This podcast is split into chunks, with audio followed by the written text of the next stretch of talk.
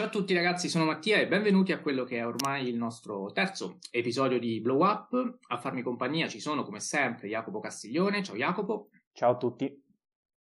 E c'è anche il nostro Enrico Bacciglieri. Ciao Enrico. Ciao a tutti.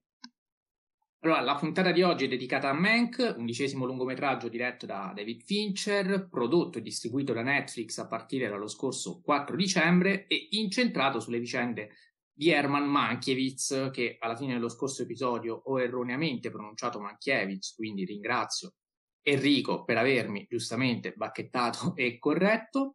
Uh, Mankiewicz che formalmente risulta co-sceneggiatore assieme ad Orson Welles di Quarto Potere, ma che sostanzialmente, almeno stando alla ricostruzione di Fincher, sarebbe uh, l'unico vero sceneggiatore del film, con un Welles che poi sarebbe intervenuto soltanto dopo la prima stesura per uh, la riduzione definitiva. È interessante notare come uh, questa tesi che rinnega il, il, filone di Peter Bogdanovich, amico di Wells, secondo cui la sceneggiatura di Quarto Potere fu scritta effettivamente a quattro mani, uh, dicevo appunto, è interessante notare come questa tesi sembri profondamente radicata in Fincher, al punto che la sceneggiatura di Mank è stata attribuita al solo Jack Fincher, padre del regista, e non anche al figlio David e ad Eric Roth, che l'hanno leggermente rimaneggiata, un po' come Wells avrebbe fatto con lo scritto di Mankiewicz in Quarto Potere. Quindi io partirei proprio da qui. Cioè, Fincher sembra schierarsi, sembra prendere apertamente una posizione e non lo fa soltanto mettendo in scena l'opera del padre, ma anche, se vogliamo, soprattutto forse quando li va ad intitolare in via esclusiva uh, la sceneggiatura, una scelta forse ancora più forte. Tu Enrico, uh, cosa, co- cosa, pensi al riguardo? Cioè, secondo te uh, è, è, possibile che Fincher abbia in qualche modo voluto ridimensionare quest'aura di magnificente genialità che, che, circonda la figura di Wells sin dal suo esordio, oppure tutto sommato ha utilizzato il personaggio di Mank per, per dirci qualcos'altro, magari di, di più profondo? Cosa ne pensi a riguardo e che idea ti sei fatto del film? Allora, eh, secondo me non, non ridimensiona la, la, figura di Orson Welles, ehm, in quanto eh, il lavoro di Fincher è un lavoro eh, assolutamente postmoderno, e lo, lo, diciamo già da subito. E, um, utilizza la, la, la, figura di mm, Mankiewicz per uh, fare un ragionamento molto attuale sull'aspetto uh, politico del film eh, e anche produttivo e anche sulla figura dell'autore. Eh, difatti il film mh, mm, non è uno spoiler poi, ma comunque in generale sarà completamente spoiler, quindi lo, lo avviso eh, gli, gli, ascoltatori che eh, dovranno aver visto Mank oppure... Questo, questo, è ovvio come sempre, assolutamente. Cioè. E, e quindi una, una, delle ultime battute di Orson Welles è proprio lui che ha, ha, ha scritto, diretto, prodotto e interpretato il capolavoro che è Quarto Potere. E, e, secondo me non è affatto vero che ridimensiona la figura di Orson Welles, perché appunto nella forma, essendo postmoderno, il film nella forma ricorda tantissimo Orson Welles e non solo per il bianco e nero, per le bruciature, per lo stile visivo espressionista utilizzato anche da eh, Orson Welles, ma anche nella regia eh, ci sono diverse inquadrature dal basso e l'inquadratura dal basso, ricordiamolo, è un marchio di fabbrica di Orson Welles, come anche il tetto che quasi schiaccia il, eh, il protagonista, è anche una delle inquadrature più celebri di Quarto Potere. Eh, dunque, secondo me fa un ragionamento molto attuale e il film a me è piaciuto alla follia. Io lo ritengo un capolavoro, lo dico fin da subito. Mm, voi so che non concordate, però eh, voi siete un po' più, eh, tra virgolette, severi magari, eh, ma comunque dite che è un grande film. Eh, comunque lascio la parola a voi che magari... Sì, non so se, se Jacopo vuole aggiungere qualcosa e integrare quanto ha già detto Enrico. Allora, sì, per me non è, non è, non è un capolavoro e mh, mm, lo sviscereremo eh, nel corso della puntata e capiremo eh, il perché dei nostri, dei nostri pareri.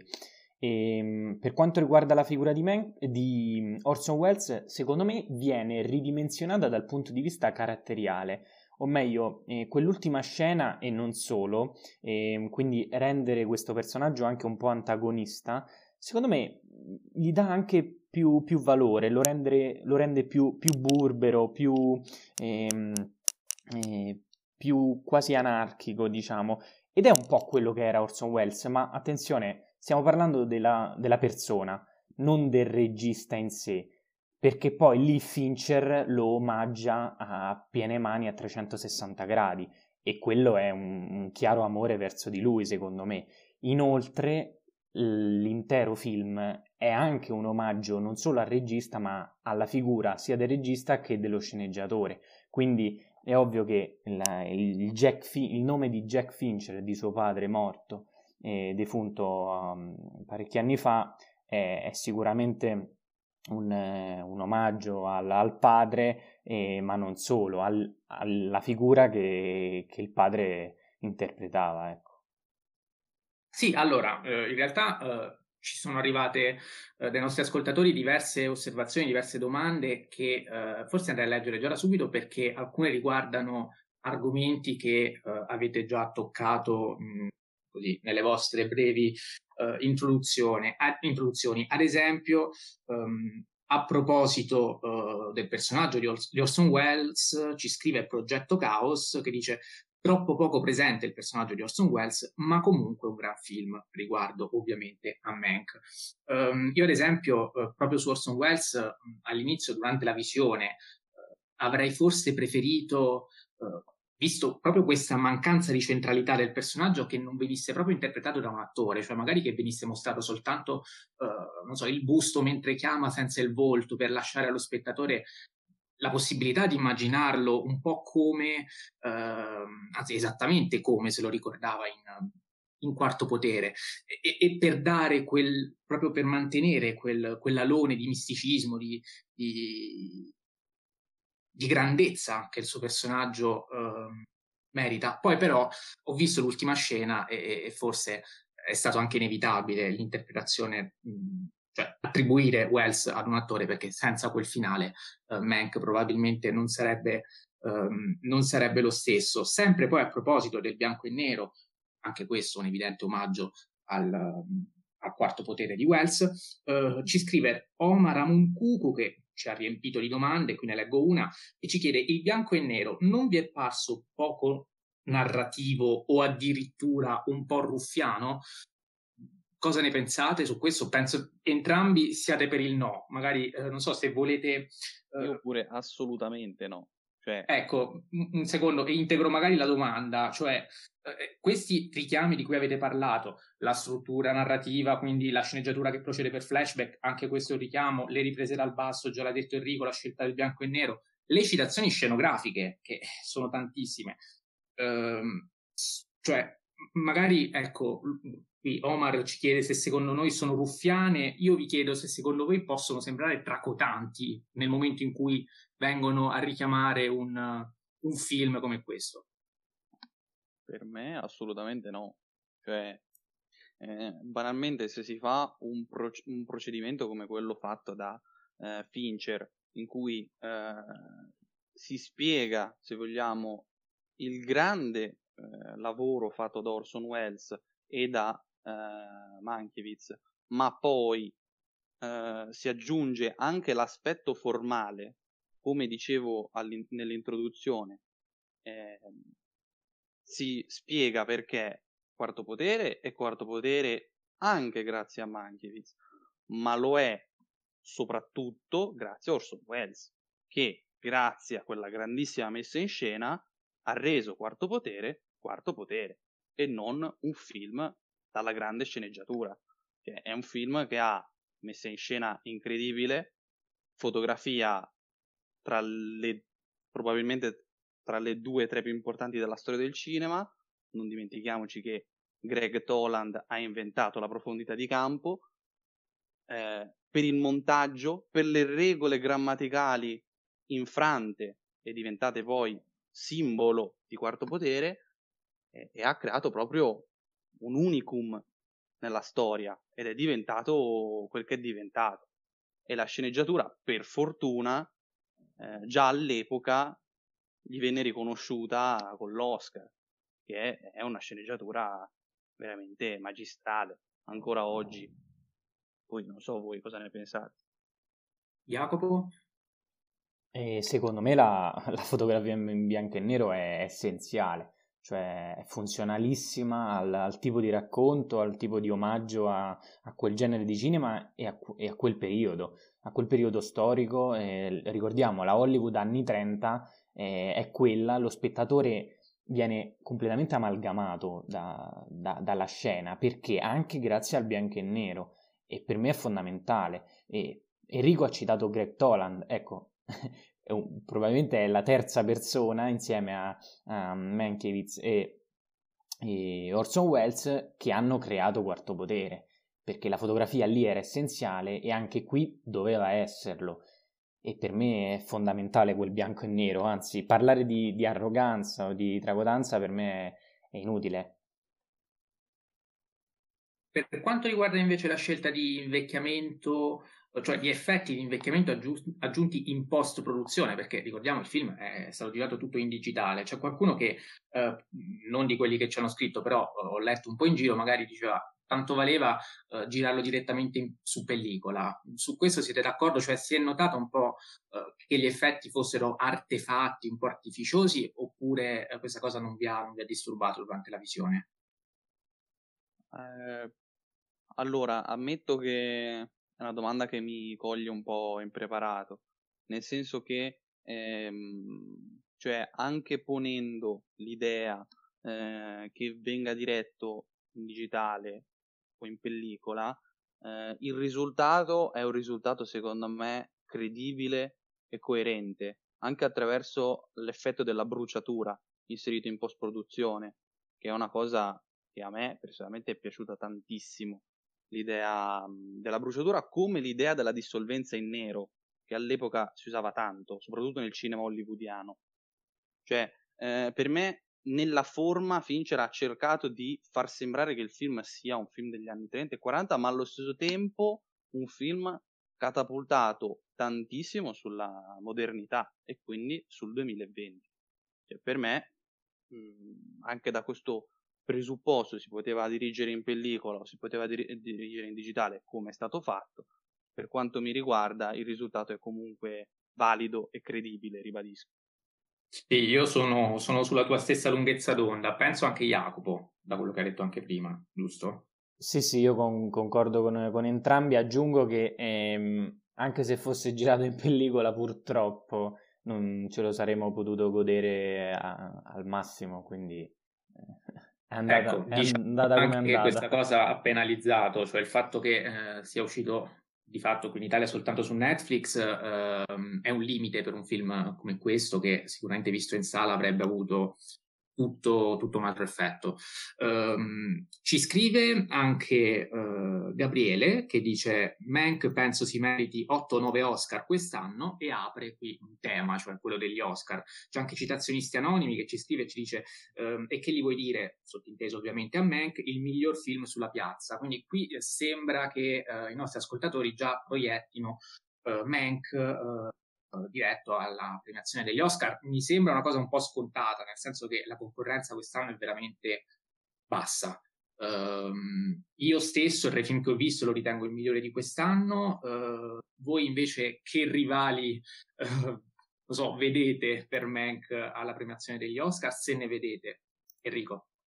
Eh, allora, io agli Oscar personalmente mi sono un po' impreparato anche perché non so quanti film ehm, in America hanno visto e quanti sono arrivati da noi, perché col fatto che c'è stata tutta la questione del, del Covid, noi ad esempio al cinema abbiamo visto un sacco di film del 2019, quindi non so quanto eh, in America uscirà. Sicuramente questo è un film che per me all'Academy piacerà tanto, ma tanto tanto.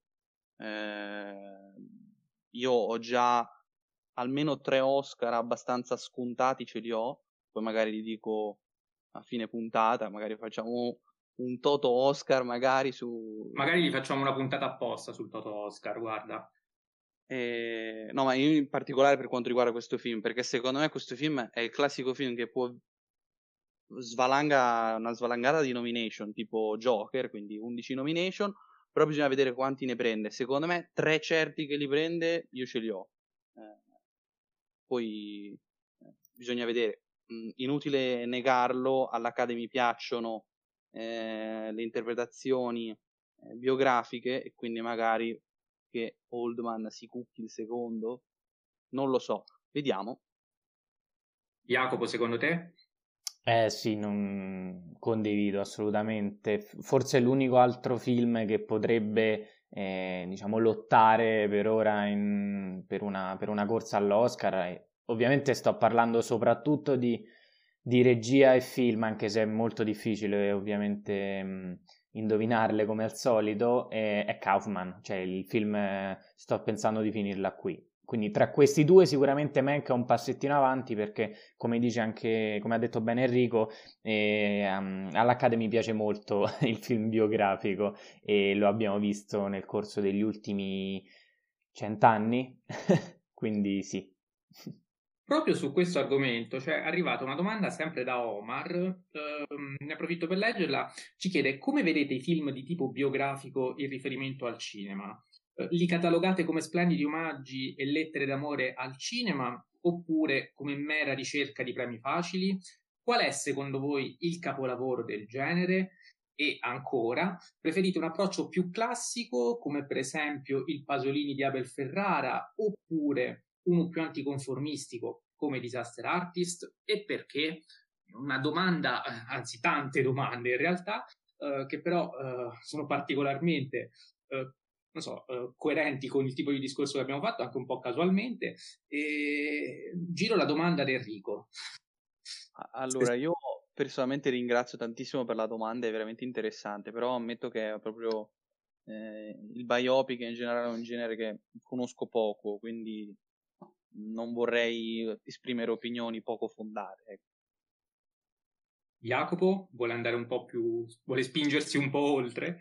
Eh, sì, eh, vabbè, non esageriamo, però sì, ah, tra i film che, che ha nominato, tra i due film che ha nominato eh, il ragazzo, ehm, io ho visto soltanto The Disaster Artist e mi era piaciuto, non troppo, però ora come ora, eh, guardando un po' indietro, eh, se dovessi eh, nominare un film, il miglior film eh, biopic sul cinema, probabilmente stiamo parlando di Mank, perché eh, l'altro anno è uscito Judy, ehm, appunto su, su Judy Garland, però era molto didascalico come film, buon film per carità con un'interpretazione evidentemente eh, cercata per una corsa agli Oscar questo non, non, non c'è dubbio. Molti di questi biopic in, negli ultimi vent'anni soprattutto ehm, si fanno forza de, del, del, racconto soltanto o comunque anche per portare l'attore principale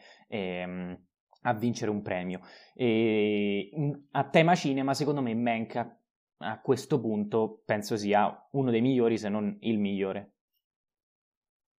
Uh, sì, io devo dire la verità, mm, sono, cioè, non ne ho visti tantissimi eh, di biopic eh, sul cinema. Anch'io ho pensato a Judy Garland, che non mi ha entusiasmato, e effettivamente questo qui eh, è, veramente, è, veramente, un ottimo film. Io non penso sia un capolavoro, poi magari eh, nominiamo a fine puntata qualcosa che, che non ci ha convinto, però ehm, è sicuramente eh, un film che poi, ripeto, pensando a, a, a Mank, cioè se Mank fosse uscito l'anno scorso, uh, probabilmente avrebbe avuto, anzi sicuramente avrebbe avuto uh, seria difficoltà ad arrivare, ad arrivare fino in fondo ed ottenere delle statuette. Magari qualcuno l'avrebbe presa comunque.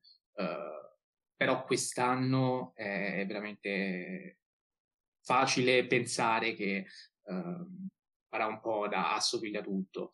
Eh, come diceva anche il nostro, il nostro, ascoltatore Omar, come poi ha ribadito anche Jacopo, eh, il biopic è un genere che, che all'Academy piace molto e questo gioca ancora di più a favore, a favore di questo film. E, ehm, ci scrive anche l'Infernale Cinema che dice in Mank interessante il parallelismo implicito tra le crisi post-29 e quella attuale, con tutto il discorso relativo al possibile futuro o destino del cinema. Eh, Enrico. Per me, come dicevo in apertura della puntata, tantissime cose dell'epoca eh, si ripercuotono ancora oggi, quindi anche questa è una cosa veramente eh, interessantissima. Eh, inoltre ci sono anche delle battute eh, ovviamente inserite eh, col senno di poi, come ad esempio quella eh, dello Shakespeare, adesso non me la ricordo bene bene, era tipo il mondo diventerà un palcoscenico e eh, c'è più di una, scusami se ti interrompo Enrico, c'è più di una battuta su Shakespeare, io non penso sia casuale, data l'amore che Orson Welles ha sempre eh, annoverato per, per, per, i suoi, per i suoi testi. Sì, sì, chiaro, anche questo è ovvio. Insomma, le cose che sono state inserite in, di sceneggiatura da, da, parte di Fincher, secondo me, sono state proprio eh, inserite in funzione dei nostri tempi, come parallelismo, quindi assolutamente non è casuale. Peraltro, eh, anche la critica che, che emerge della, la critica forse eh, mette in luce anche le contraddizioni della vecchia Hollywood, eh, so, l'importanza del denaro sull'arte, l'influenza politica che circonda questo mondo. Um, secondo voi, e comincio da Jacopo, la Hollywood odierna è cambiata molto rispetto a quella degli anni 30 oppure eh, fondamentalmente le contraddizioni, le luci e le ombre più o meno sono sempre quelle. Allora, eh, sicuramente è cambiata, non c'è dubbio, sono cambiate tantissime cose, eh, sia da, da, come l'industria si muove, da, da, dall'actor system, il, eh, i produttori, gli autori, è, è cambiato un po' tutta, tutto il sistema.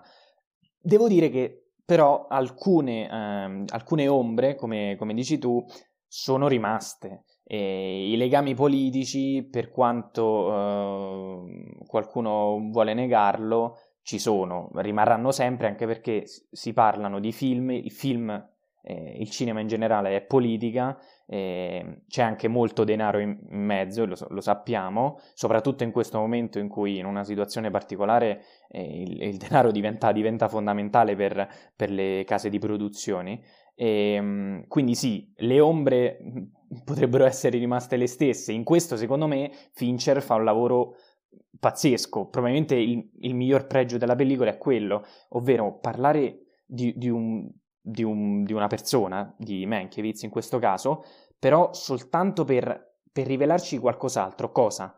Le contraddizioni del passato. Perché ce ne parla? Perché? Perché sono ancora attuali. Per me in questo è molto efficace il film. Sì, Io... sì, assolutamente d'accordo. Enrico, aggiungi pure qualcosa su Hollywood e politica. Io in generale concordo pienamente.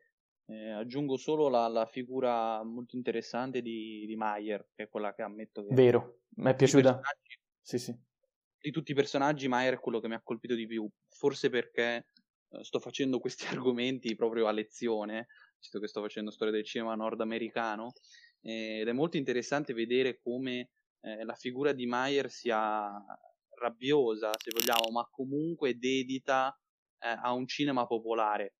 Cioè, eh, secondo me è molto interessante in, in, um, il paragone con il cinema attuale eh, sul fatto che all'epoca eh, si cercava il consenso del pubblico e si eh, puntava a un certo tipo di pellicola, come ad esempio eh, la pellicola per l'americano medio.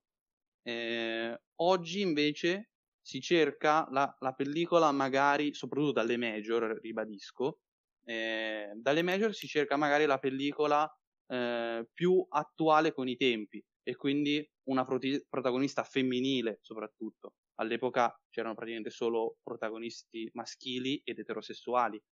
Oggi non è più così e si cerca comunque però sempre lo stesso eh, obiettivo, ossia cercare di piacere al pubblico. Per cui secondo me ha un ottimo modo di eh, approcciarsi al cinema in, dal punto di vista produttivo, prima ancora che eh, dello sceneggiatore e di tutto il resto, ma questo magari ne parliamo dopo.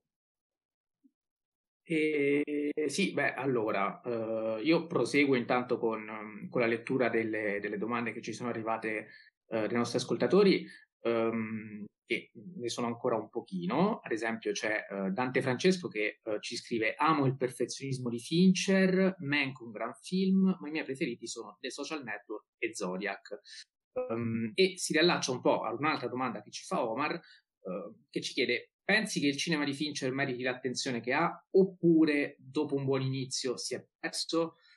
E io personalmente uh, non so fino a che punto, cioè, allora io non sono un grande amante di questo regista, uh, quindi mh, mm, non uh, penso che ci siano registi molto più talentuosi di Fincher che meriterebbero l'attenzione che ha lui. tuttavia, ehm, resta un buon regista e penso che Mac forse dopo Fight Club è, è il film che, che, mi è piaciuto di più.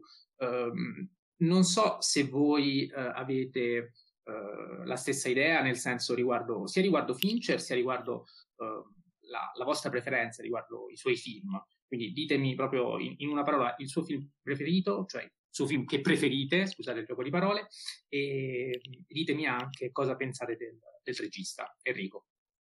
Io di Fincher ho visto veramente poco, non ho manco visto The Social Network che continua a procrastinare. Però questa è, questo è il mio problema. Eh, personalmente il mio film preferito forse è Fight Club. Forse. Jacopo?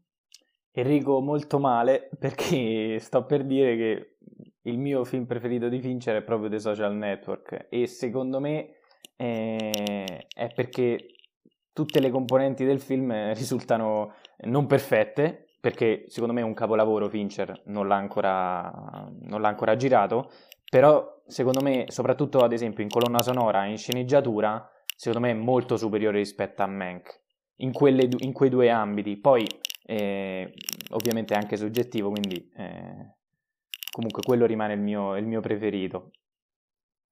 Allora, proprio riguardo le social network, ci è arrivata anche un'altra domanda, sempre di Omar, che ci chiede: The Social Network è stato proclamato Modern Citizen Kane.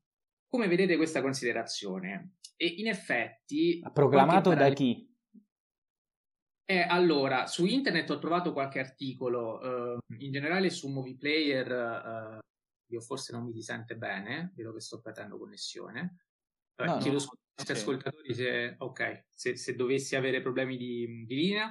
E, ehm, ad ogni modo, dicevo, su internet ho trovato effettivamente vari riferimenti a, a, questo, tipo, a questo tipo di accostamento.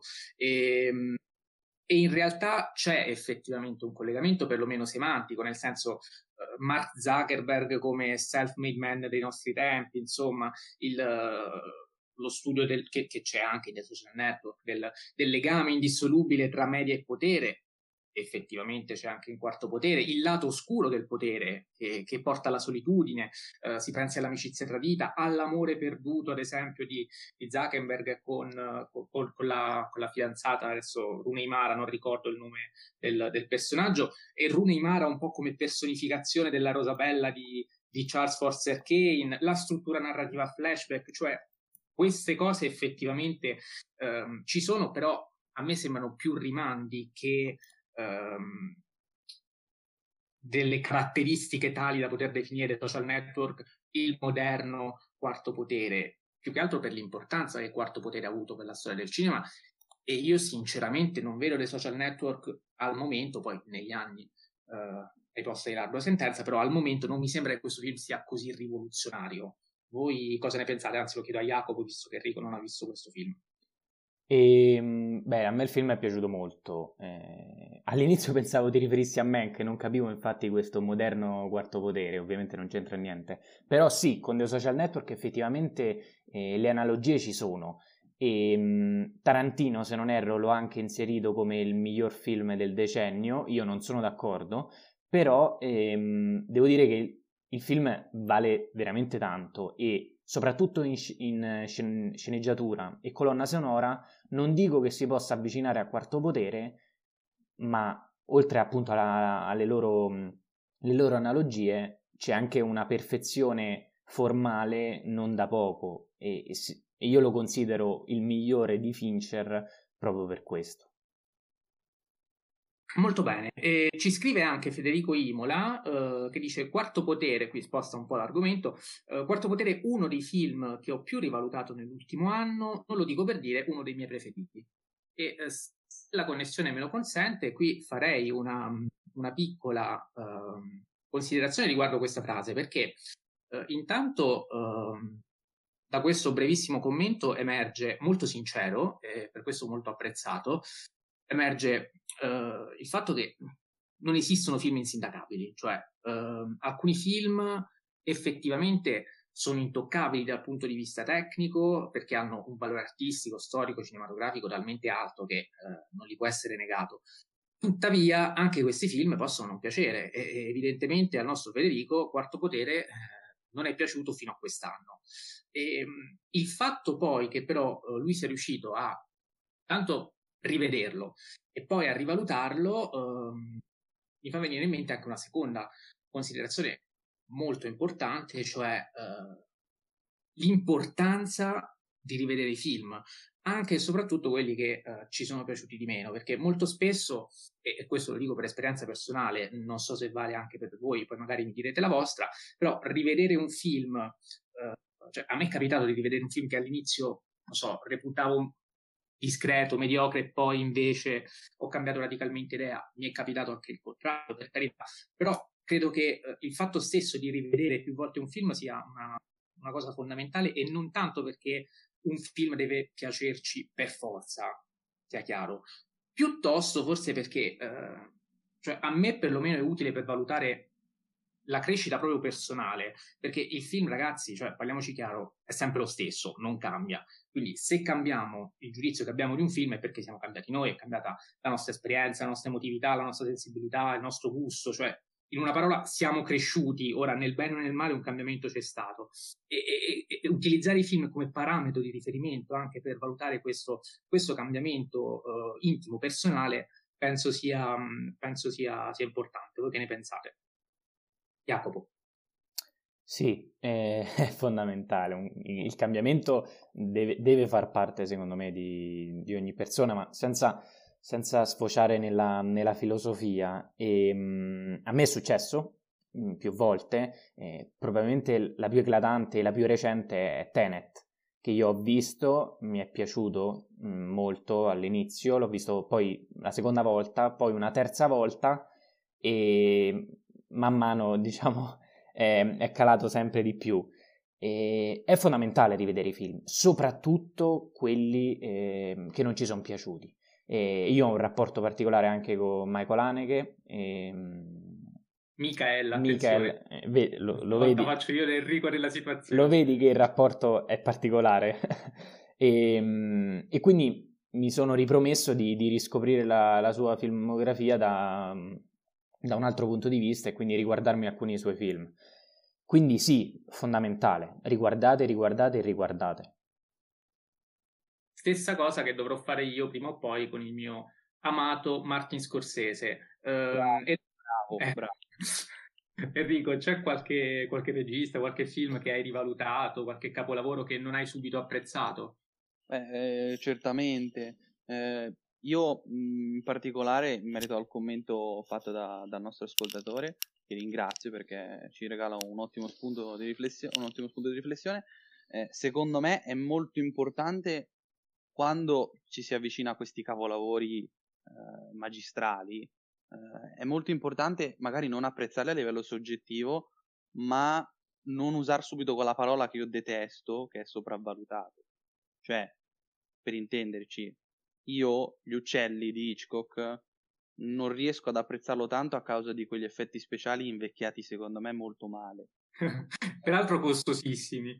Per, sì, ma poi per l'epoca erano incredibili, solo che oggi, visti oggi secondo me sono invecchiati molto. E, e quindi non, non, riesco ad apprezzarlo tanto, nonostante Hitchcock io lo, lo ammiri, però l'ho visto solo una volta. Infatti non vedo l'ora di rivederlo e magari apprezzarlo molto di più. Ehm, cioè, secondo me è molto importante, soprattutto quando si parla di questi film invecchiati male, anche per mettersi in discussione e magari rivalutarli in senso negativo, cioè eh, me lo ricordavo più bello, secondo me è invecchiato male.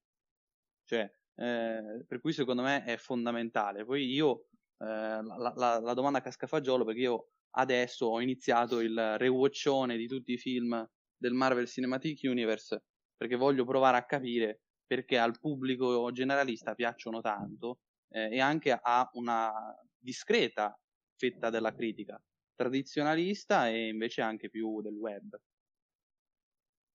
Ti faccio i migliori auguri per questo rewatch che io non ho il coraggio assolutamente e la voglia ovviamente di fare, e, ehm, senza nulla togliere ovviamente agli amanti di, dei, dei, la Marvel, dei cinecomics, io non sono assolutamente tra questi, almeno per il momento, ma mai dire mai. E, um, ci arriva un'ultima domanda da Omar che chiede come pensi sarebbe stato il cinema senza l'avvento di Quarto Potere?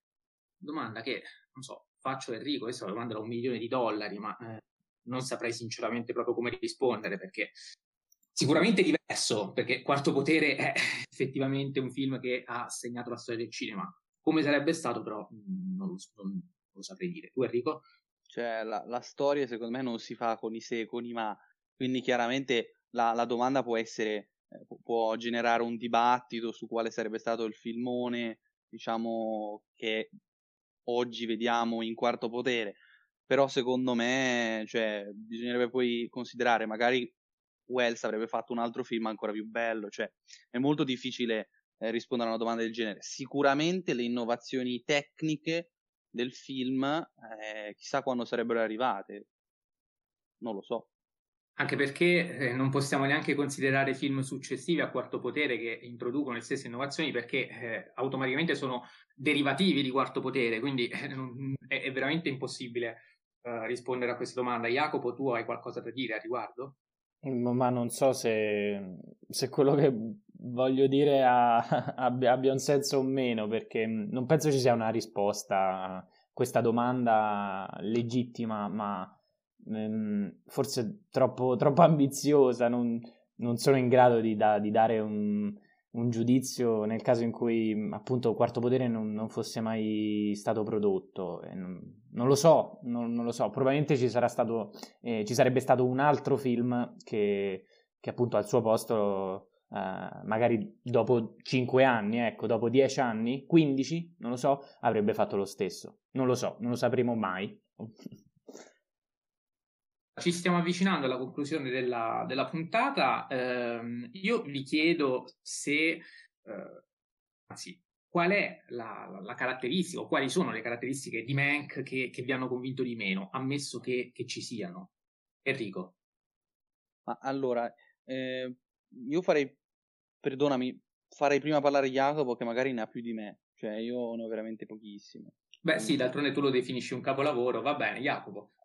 Sì, e secondo me i difetti non sono, sono pochi, però eh, non sono da, da sottovalutare. E io lo considero un grandissimo film, quindi eh, non, non, metto in dubbio la, la, la qualità del, della pellicola, anzi eh, l'ho, l'ho, apprezzata molto eh, dal, punto di vista stilistico, eh, visivo, formale, ehm, tutto.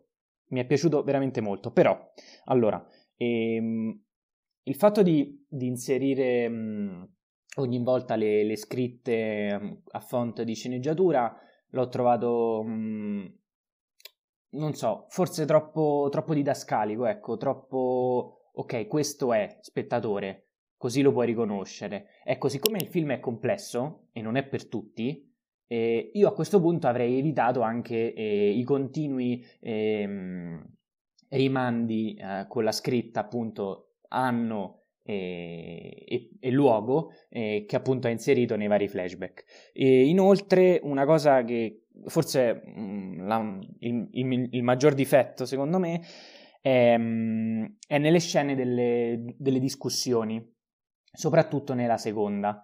Ehm, a inizio film quando si parla di politica e alla fine quando sono sempre a casa di Hearst ehm, quando, con Mank ubriaco.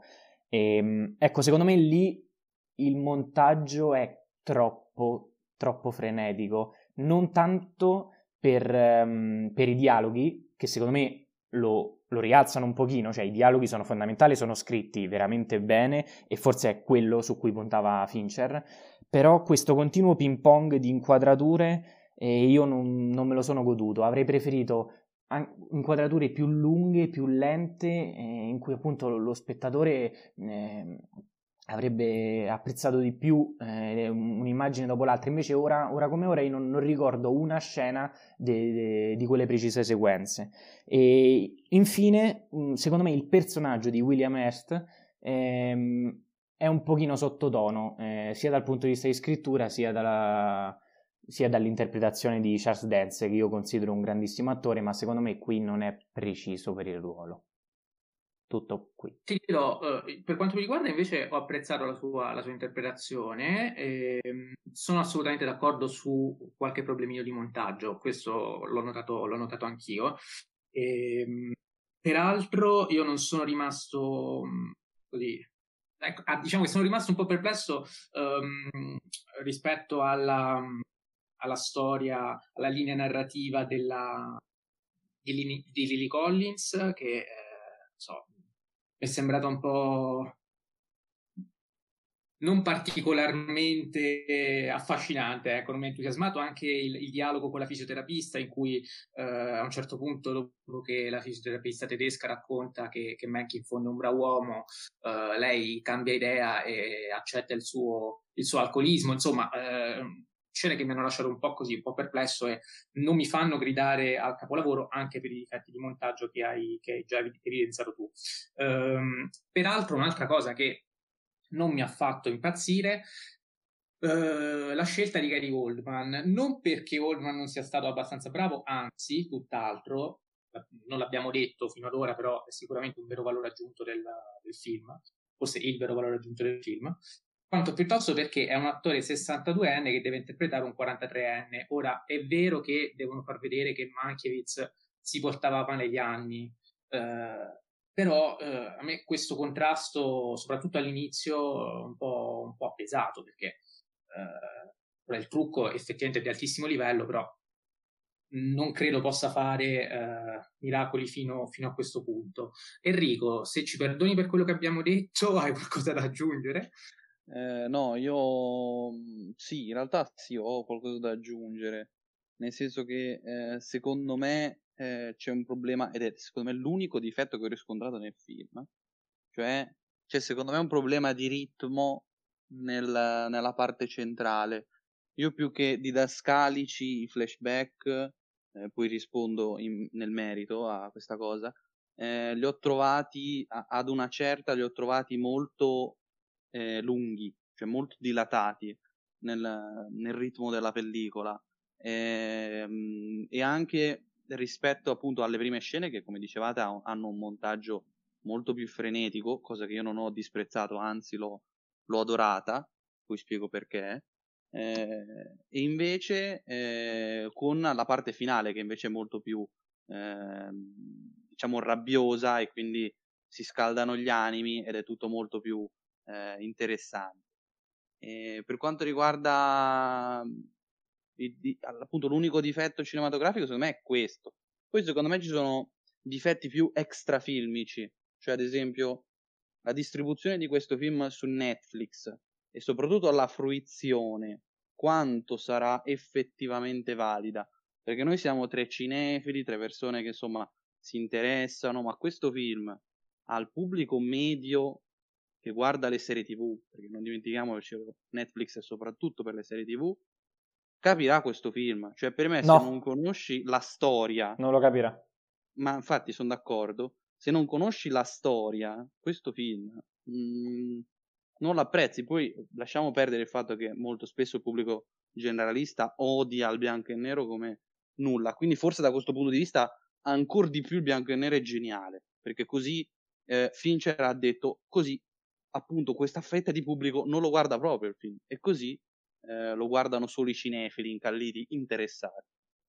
Eh, per quanto riguarda invece i difetti che avete evidenziato voi, io ho in realtà una risposta per entrambi, cioè soprattutto a montaggio e, e, e il didascalismo eh, dei, dei, dei flashback. Il didascalismo dei flashback secondo me è il fulcro del film proprio. Cioè, è vero che cioè, appunto appare addirittura la scritta flashback con il font della, della macchina da scrivere, insomma è proprio eh, una sfacciata idea postmoderna messa in scena, quasi alla Tarantino, cioè proprio messa proprio palese che sia eh, postmoderna, però secondo me è appunto per avvalorare la tesi del film, cioè un film che elogia la figura dello sceneggiatore, che all'epoca era molto poco considerato, perché quell'epoca, dobbiamo, non dobbiamo dimenticarcelo, grazie a Orson Welles si passava dalla figura del produttore alla figura dello pseudo autore, che poi grazie alle Nouvelle Vague ufficialmente verrà riconosciuta. Per cui è una figura molto importante e in entrambe le situazioni lo sceneggiatore veniva meno. Per cui il film, anzi, grazie a quel didascalismo che c'è, non è che non c'è, ma quel didascalismo è contestualizzato e ha una funzione di elogio dello sceneggiatore. Secondo me non è affatto da disprezzare. Poi per quanto riguarda invece la questione del montaggio, il montaggio secondo me eh, un po' più frenetico, eh, io l'ho personalmente apprezzata perché è comunque un film che si cala nei nostri giorni con un ritmo dei nostri giorni, ma comunque da eh, diciamo forti componenti formali invece eh, del cinema classico, per cui secondo me eh, è, anche fun- è, anche un effetto quasi eh, editorialmente contraddittorio ma funzionale al ritmo a cui siamo abituati, quindi secondo me non è così eh, brutto. Sicuramente dei due difetti che avete evidenziato è quello che posso condividere di più, questo è poco ma sicuro. Perfetto. E, peraltro, riguardo anche alla selezione eh, naturale eh, di pubblico che effettivamente il bianco e eh, praticamente genera, c'è da dire che non l'abbiamo ancora detto, ma eh, Fincher ha diretto questo film in totale autonomia, cioè Netflix ha lasciato totale autonomia a Fincher, proprio come l'Archeio aveva fatto un po' con Wells, e anche questo, se vogliamo, può essere un, um, un parallelismo, un richiamo, seppur indiretto, al, um, all'opera prima di, di Orson Welles. E, um, io direi che uh, siamo alla conclusione. Magari possiamo fare un ultimo giro per tirare un po' le somme e per chiudere le varie parentesi che sono state aperte, soprattutto da Enrico che deve dire i suoi, i suoi tre Oscar uh, sicuri. Partiamo da Jacopo.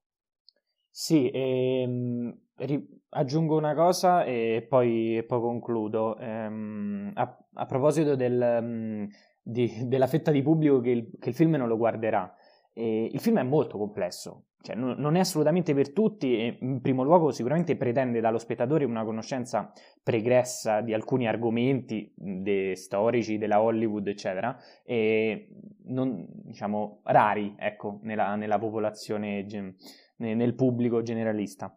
E, però non, non, non, gliene faccio un difetto, anzi è una, una scelta che, che, Fincher fa e, e l'apprezzo. E, Anche coraggiosa. Sì, sì, molto coraggiosa, ambiziosa, anche di, di non aver eh, iscatolato questo biopic nel solito stereotipo, diciamo, hollywoodiano, come abbiamo visto l'altro anno con Judy, che può essere apprezzabile o meno, però eh, ripercorreva il solito, ehm, diciamo, solito, la solita evoluzione di, di un personaggio famoso. E, um, il film comunque a me è piaciuto moltissimo, lo trovo un grande film eh, biografico eh, che racconta gli anni eh, della Hollywood e li ripropone in chiave critica al, al sistema attuale e che dire, tecnicamente è, è, Fincher, è magistrale, con una fotografia che ho sentito da, da alcuni critici che la fotografia è elogiata soltanto perché è bianco e nero e siccome siamo nel 2020 il bianco e nero è elogiato a prescindere. Secondo me questo cioè, è uno scherzo, perché eh, oltre ad essere magistrale poi non capisco come eh, abbiano, eh, siano riusciti a, a, a, valutarne i difetti a proposito dello, dello streaming. E che dire, lo avrei voluto vedere al cinema? Certamente sì, anche più di una volta. Però questo abbiamo e questo ci teniamo. Il film è bello, bravo Fincher, continua così. Top. Enrico. Ah, non, non, ho sentito perché sta avendo un po' di problemi Mattia. No, ehm, in generale, secondo me il bianco e nero non è un difetto non è, e non è vero che viene elogiato solo per quello. Cioè, ha secondo me tante trovate stilistiche e fotografiche interessanti.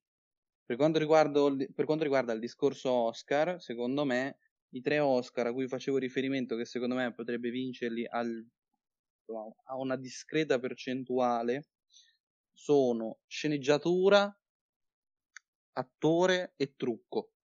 Il trucco l'ho trovato veramente incredibile perché ehm, fa un lavoro di...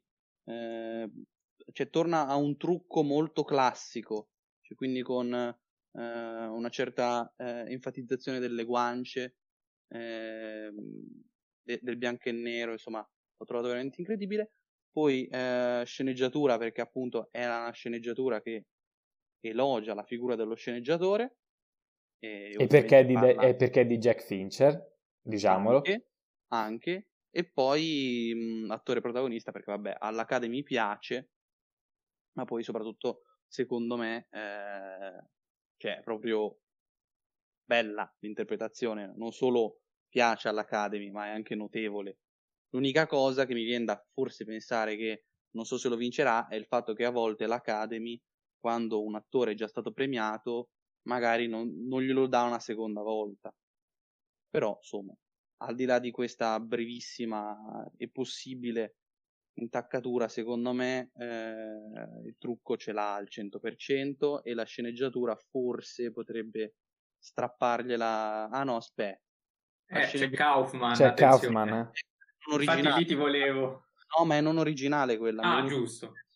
Quindi in teoria possono vincerla entrambi quindi no niente stavo dicendo anch'io Kaufman poi però mi è venuto in mente che ehm, o, o questa è non originale o originale perché mi, forse mi pare che sia stata tratta da una da un scritto di giornale, non lo so. Vabbè, magari ho detto una cavolata. Allora, questa qui eh, credo sia originale. Non so, però boh, sicuramente. Non, non, vedo alcun soggetto. Dovrebbe essere originale comunque. Uh, vabbè, ce ne accorgeremo perché tanto Sì, sì, più. è originale, confermo. Confermi che è originale? Mm, sì, dovrebbe esserlo. Sì, sì, sì portarselo a casa entrambi liberamente, uno non originale, l'altro originale. Quindi. Perfetto. E, bene ragazzi, allora direi che uh, se mi sentite, perché... Eh no, non ti sentiamo per niente. Ecco, appunto, mi scuso di nuovo per i problemi di connessione, altrimenti concludono i miei colleghi. Vai, vai giusto per i saluti. Niente, ci sentiamo lunedì prossimo. Uh, vi teniamo aggiornati ovviamente sulle nostre pagine Instagram. La mia Stanley K, quella di Jacopo Cinefilo. Punto, quella di Enrico Enrico Bacciglieri. E a lunedì prossimo. Lo vogliamo, dire, lo vogliamo dire l'argomento della prossima puntata? Vai, dillo tu. Lo dico io. Allora, la prossima puntata sarà dedita all'animazione natalizia. Molto leggera, molto natalizia e, ci rilassiamo un po' tutti quanti che questo bianco e nero di Fincher, così da cinefili, basta. Ciao a tutti. Ciao a tutti, grazie.